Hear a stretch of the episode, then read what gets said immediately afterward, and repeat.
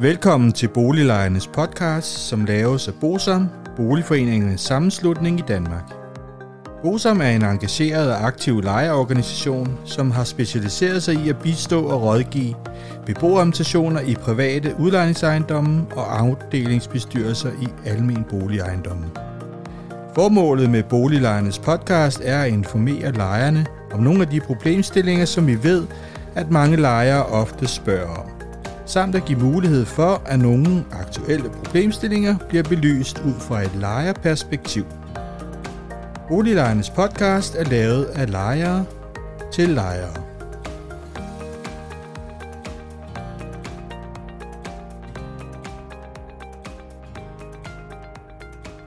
Velkommen til Boliglejernes podcast. Mit navn er René Sur, og jeg arbejder i Bosum. Denne uges afsnit bliver lidt anderledes end de øvrige, vi har haft indtil nu, det handler om et høringssvar, som vi har sendt til ministeriet omkring en hurtigere udsættelse af lejere på grund af utryghedsskabende kriminalitet i den almindelige boligsektor. Det, som er lidt specielt ved det lovforslag, som ministeren har sendt i høring, det er, at vi i Bosom faktisk mener, at man ved at vedtage det lovforslag faktisk giver afkald på helt almindelige retsprincipper. Herunder det dybt problematiske i, at man kan få ophævet sit legemål, hvis man bor i den almindelige boligsektor, inden den endelige dom foreligger. Det betyder helt reelt, at hvis man bor i den almindelige boligsektor, at man faktisk er dårligere stillet, end hvis man for eksempel bor til leje i privat udlejning. Et eller andet sted, så er det jo fuldstændig urealistisk at tænke, at regeringen skulle komme med et tilsvarende forslag for de borgere i det land, som bor til leje i privat udlejning, eller som øh, bor i andelsboliger eller i ejerboliger. Derfor må vi jo også sige, at de mange 100.000 lejere, der bor i den almindelige boligsektor, med det her lovforslag vil være dårligere stillet. Vi skal selvfølgelig også lige sige, og det er vigtigt, når vi nu kritiserer lovforslaget, det er, at vi helt klart støtter op om, at der kommer nogle politiske tiltag, så man sikrer gode og trygge miljøer i de almindelige boligafdelinger. Vi mener bare, at det her tiltag er forkert. Det, som der blandt andet ligger i lovforslaget, det er, at, at boligselskabet de kan altså gå i gang med en udsættelsesforretning, inden dommen er afsagt, så den kommer i umiddelbar forlængelse af selve dommen. Her der er det selvfølgelig problematisk, efter vores opfattelse, at retssystemet kan udveksle data om kriminalitet med boligselskabet. Det kan i hvert fald godt give nogle problematikker, og der tænker vi selvfølgelig her især på databeskyttelsesforordningens artikel 10 og databeskyttelseslovens paragraf 8.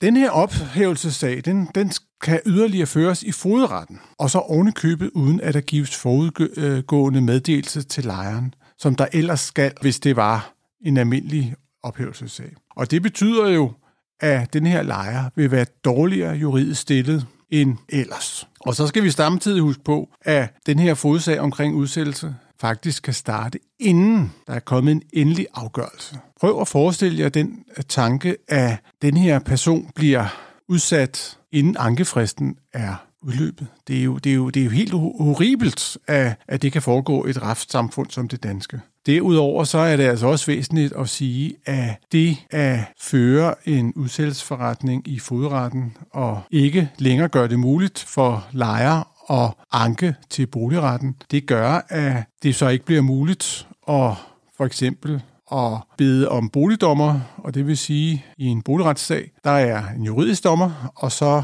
er der en udlejerrepræsentant som den ene boligdommer og en lejerrepræsentant som den anden dommer. Og der må vi altså sige, at når vi, vi ser på de ophævelsesager, udsættelsessager, som vi, vi ser i boligretten, så kan det godt være, at, at boligselskabet mener, at folk skal sættes ud, men vi må altså også sige, at når der medvirker altså to boligdommer, hvor den ene er udlejer og den anden er lejer, og så den juridiske dommer, der kan vi altså nogle gange se, at de to boligdommer, de øh, kommer på nogle løsninger, så det stadig er muligt at blive boende for lejeren i sit, øh, sin bolig, mens den juridiske dommer slet ikke har blik for det samme men alene har, har blik for, for, for lovgivningen og det boligselskabet siger.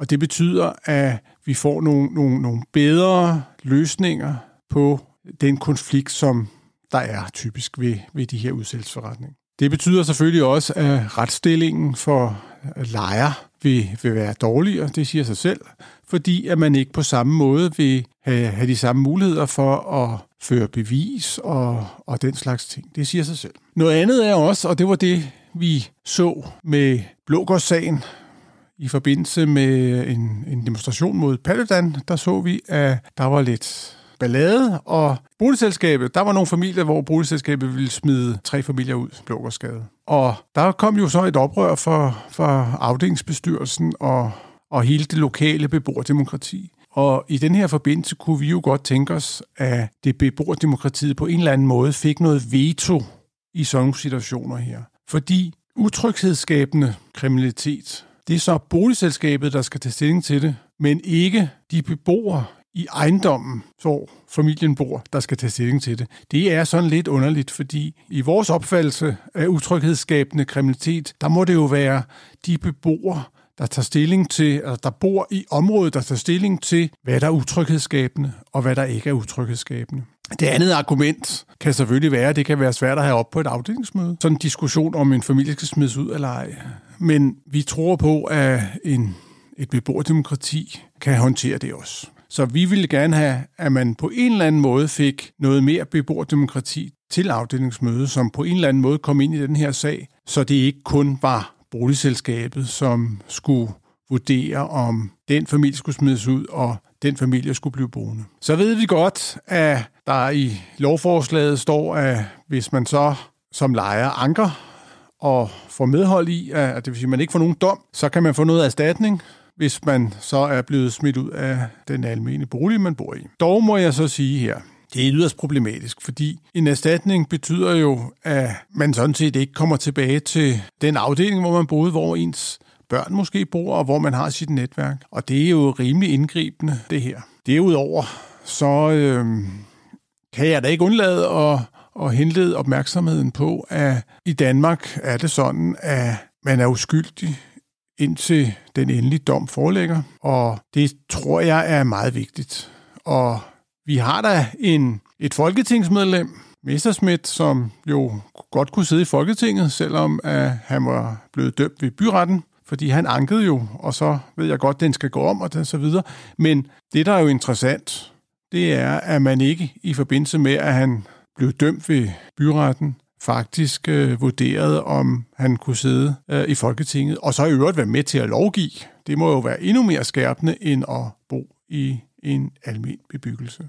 Det vi mener faktisk, der skal til, i stedet for sådan en indgreb her, det var, at man skulle hellere skulle se på selve de lange sagsbehandlingstider, der er øh, i boligretten. Fordi det, det, er jo, det er jo rigtigt nok, som boligministeren eller som boligministerens embedsfolk skriver, at der er ligesom er lange sagsbehandlingstider i boligretten. Men man kunne jo forestille sig, at man øh, gjorde noget ved det problem. Fordi det gælder jo for alle områder inden for retsvæsenet, det er, at der er meget lange sagsbehandlingstider. Og der er et eller andet galt med, at man giver afkald på og retssikkerheden for en mindre gruppe, bare fordi de bor i den almindelige boligsektor, fordi der er lange svartider i selve retssystemet.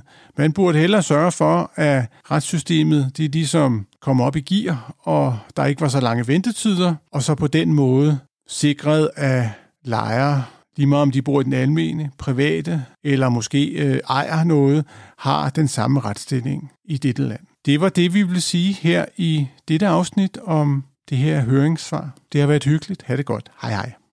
Hvis du synes om Boliglejernes podcast, vil vi blive rigtig glade, hvis du deler episoden med dine venner, og måske giver os en anmeldelse og nogle stjerner i iTunes, så vi derved kan komme ud til mange flere lyttere. Oplysningerne i denne podcast er udtryk for vores opfattelse af retsstillingen på nuværende tidspunkt. Men husk, at retsstillingen kan have ændret sig, når du hører denne podcast, da der kan være kommet ny lovgivning eller praksis på området. Den videre er vigtigt at være opmærksom på, at gennemgangen i denne podcast alene har været overordnet for at give et overblik og derfor ikke kan regnes for en udtømmende gennemgang af emnet.